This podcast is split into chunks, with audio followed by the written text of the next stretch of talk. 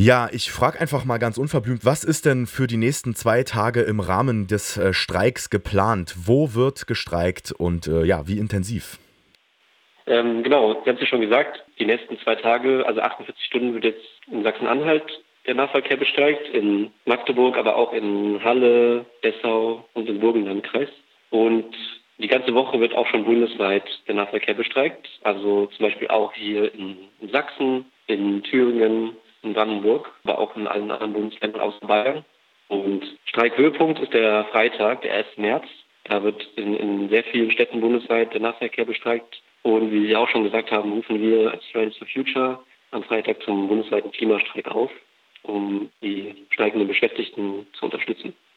Es hat ja in den letzten Wochen schon mehrere Streiks im ÖPNV gegeben. Äh, was sind denn jetzt eure konkreten Forderungen?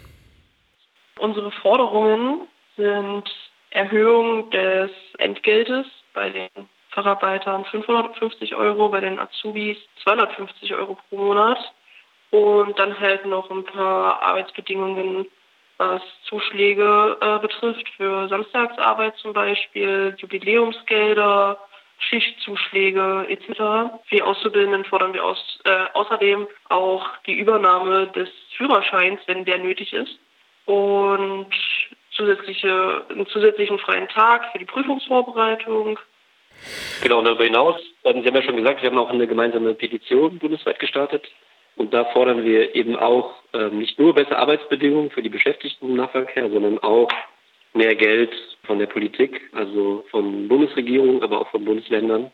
Ähm, denn das braucht es am Ende, damit nicht nur die Arbeitsbedingungen besser werden können, sondern damit wir auch mehr, mehr Busse und Bahnen auf den Straßen haben damit wir den Nahverkehr ausbauen können. Die Bundesregierung hat sich ja selber das Ziel gesetzt, die Fahrgastzahlen im Nahverkehr bis 2030 zu verdoppeln. Und da sind wir gerade bei Main weit davon entfernt. Also gerade werden eher Linien gestrichen, Fahrten fallen aus. Und ähm, es geht gerade genau in die andere Richtung, als ähm, die, wo wir eigentlich hinwollen. Und deswegen fordern wir auch gemeinsam 100 Milliarden Euro an zusätzlichen Investitionen von der Bundesregierung ähm, bis 2030 in den Nahverkehr. Ja, du hast jetzt quasi den Ausbau des Netzes angesprochen. Wie ausgelastet ist das denn zurzeit eigentlich? Das würde mich auch nochmal interessieren. Und, äh, und, und wie, ja, wie, wo muss, wo müssen zum Beispiel, sage ich mal, Fahrpläne vielleicht nochmal irgendwie an den Bedarf angepasst werden, vor allem? Ähm, ja, ich kann vielleicht was zum, ähm, zu den Fahrplänen sagen und zu den Bussen und Bahnen. Ich meine, ich glaube, wir kennen das alle als Fahrgäste. Die Bahnen und Busse sind überfüllt, wenn sie überhaupt fahren. Gerade auf dem Land fahren teilweise gar keine Busse und Bahnen mehr ähm, oder fallen sehr oft aus.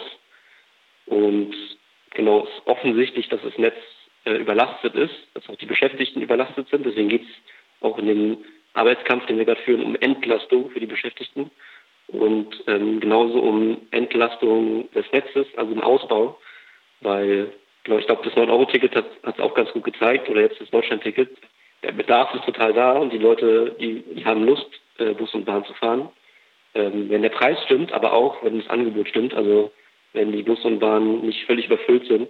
Hier in Magdeburg ist es teilweise so, dass nur noch Bahnen mit einem Anhänger fahren, weil, weil Ersatzteile fehlen, weil Bus und Bahn ausfallen und ähm, das Personal fehlt. Und dann ähm, können Sie sich vorstellen, wie eng man da steht, wenn, wenn die Bahn nur einen Anhänger hat oder morgens alle zur Arbeit oder zur Schule müssen. Wir fahren zusammen es ist ein Bündnis aus Beschäftigten der Verkehrsunternehmen, von Fahrgästen und von AktivistInnen. Äh, in den letzten Wochen und Monaten ist dieses Bündnis ja immer mehr in die Öffentlichkeit geraten. Wie kam es denn eigentlich zu dieser intensiven Zusammenarbeit zwischen Klimaaktivismus und ja, äh, Gewerkschaft und welches Potenzial ähm, seht ihr denn in der Zusammenarbeit zwischen diesen beiden Akteurinnen? Genau, gestartet ist das Bündnis ähm, schon 2020 indem wir aufeinander zugegangen sind und gesagt haben, lass uns doch mal zusammensetzen, mal schauen, wo sind denn unsere gemeinsamen Interessen. Und da haben wir festgestellt, ähm, wir haben gemeinsame Interessen als, als Beschäftigte im Nahverkehr, als Fahrgäste, als Klimabewegung. Und zwar ist das, dass die Arbeitsbedingungen und die Löhne stimmen im, im Nahverkehr, dass es attraktive Jobs sind, die Leute auch machen wollen und dass es aber auch mehr Geld braucht von der Politik. Ähm, der Nahverkehr trägt sich nicht nur über die Ticketeinnahmen, der ist auch mal bezuschusst von der Politik. Und genau, wenn, wenn die Politik sich solche Ziele setzt wie Verkehrswende, wie die Verdoppelung bis 2030, dann muss sie auch das nötige Geld dafür in die Hand nehmen. Und da haben wir einfach gemerkt, wir haben gemeinsame Interessen und dann macht es auch total Sinn, sich zusammenzuschließen und dafür gemeinsam zu kämpfen. Und gerade aus unserer Sicht als Klimabewegung ist es total wichtig zu sagen, also ohne die Beschäftigten im Nahverkehr, die jetzt gerade streiken, würde gar nichts laufen. Also ohne, ohne sie könnten wir überhaupt nicht von der Verkehrswende sprechen. Da würden überhaupt keine Busse und Bahnen mehr fahren. Und deswegen würde ich, würde ich auch alle dazu aufrufen, die heute vielleicht mit, der, mit, der, mit dem Bus oder mit der Bahn zur Arbeit oder zur Schule hätten fahren müssen und äh, jetzt wegen dem Streik nicht können, ähm, Verständnis dafür zu haben und sich solidarisch zu zeigen, weil die Beschäftigten streiken am Ende auch für unseren ÖPNV, damit wir den noch nutzen können, weil gerade stehen wir kurz vor dem Zusammenbruch unseres Nahverkehrs. Immer mehr Beschäftigte fehlen. Ähm, ganz viele gehen in Rente die nächsten Jahre. Die Verkehrsunternehmen selber sagen, bis 2030 fehlen über 100.000 Beschäftigte, die, also über 100.000 Stellen müssen wir neu besetzen. Und genau, die Leute machen diesen Job nur, wenn er, wenn er gut bezahlt ist, wenn er attraktiv ist. Und darum geht es. Also es geht hier in Streiks auch um die Zukunft unseres Nahverkehrs. Du hast gerade eben schon ähm, um Verständnis gebeten bei allen äh, Menschen, die sozusagen heute auf die Bahn verzichten müssen. Äh, wie würdest du denn so die öffentliche Wahrnehmung eures Protests äh, einschätzen?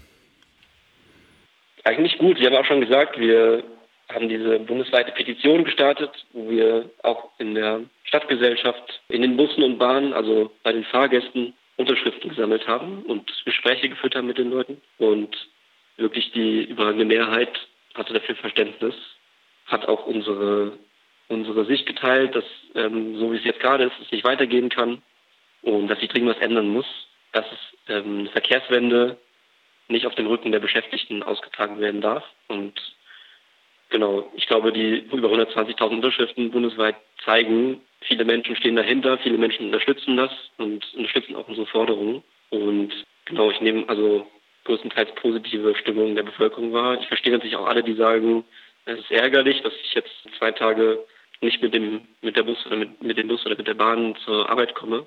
Aber einfach nochmal, wir müssen uns nochmal in Erinnerung rufen, es geht hier wirklich um die Zukunft unseres Nahverkehrs und dann finde ich, kann man dafür auch Verständnis haben, Verdi und der kommunale Arbeitgeberverband Sachsen-Anhalt verhandeln ja derzeit ähm, um einen neuen äh, Tarif. Ähm, zwei Verhandlungsrunden haben schon stattgefunden. Vielleicht könnt ihr ja die nochmal so ein bisschen Revue passieren lassen. Wie sind die so ausgegangen? Bevor wir gleich noch nach einem, äh, einen Ausblick wagen auf äh, die dritte Verhandlungsrunde, die ja noch ansteht. Also unsere Forderung hatte ich ja schon gesagt. Äh, die standen und in der ersten Verhandlungsrunde kam von der Arbeitgeberseite kein Angebot. Also da kam gar nichts. Und bei der zweiten Verhandlungsrunde kam dann ein aus ihrer Sicht angemessenes Angebot, was wir aber ähm, absolut nicht so gesehen haben. Also wir haben uns sehr missverstanden gefühlt oder beziehungsweise nicht ernst genommen, weil die das Angebot, was von der Arbeitgeberseite kam, war wirklich sehr schwach, dadurch, dass sie nur eine einmalige Zahlung von 2000 Euro geboten hatten und 5, also die Steigerung des Entgeltes um 5 Prozent, allerdings bis 2026. Das heißt, sie wollten dieses Jahr gar nichts ändern. Nächstes Jahr nur 2 Prozent und darauf das Jahr, also 2026 dann 3 Prozent. Und wenn man den Reallohn vergleicht und dann die Inflation noch betrachtet, würde das halt bei uns überhaupt gar nichts bringen. Deswegen ja, war das Angebot alles andere als angemessen.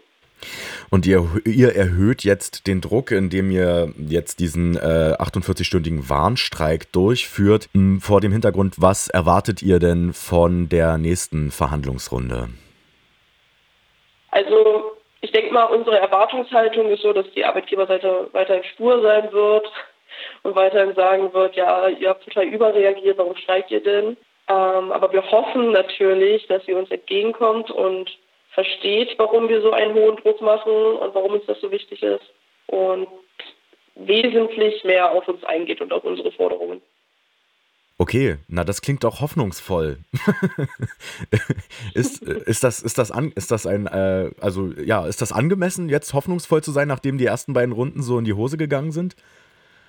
Naja, ich, also ist eine gute Frage. Also wie gesagt, wir haben natürlich die Hoffnung, dass es äh, funktioniert, aber wir sind auch bereit, wenn die Arbeitgeber uns nicht entgegenkommen, das Angebot weiterhin abzulehnen und dann mal zu schauen, was dann weitere so Schritte sind, die passieren.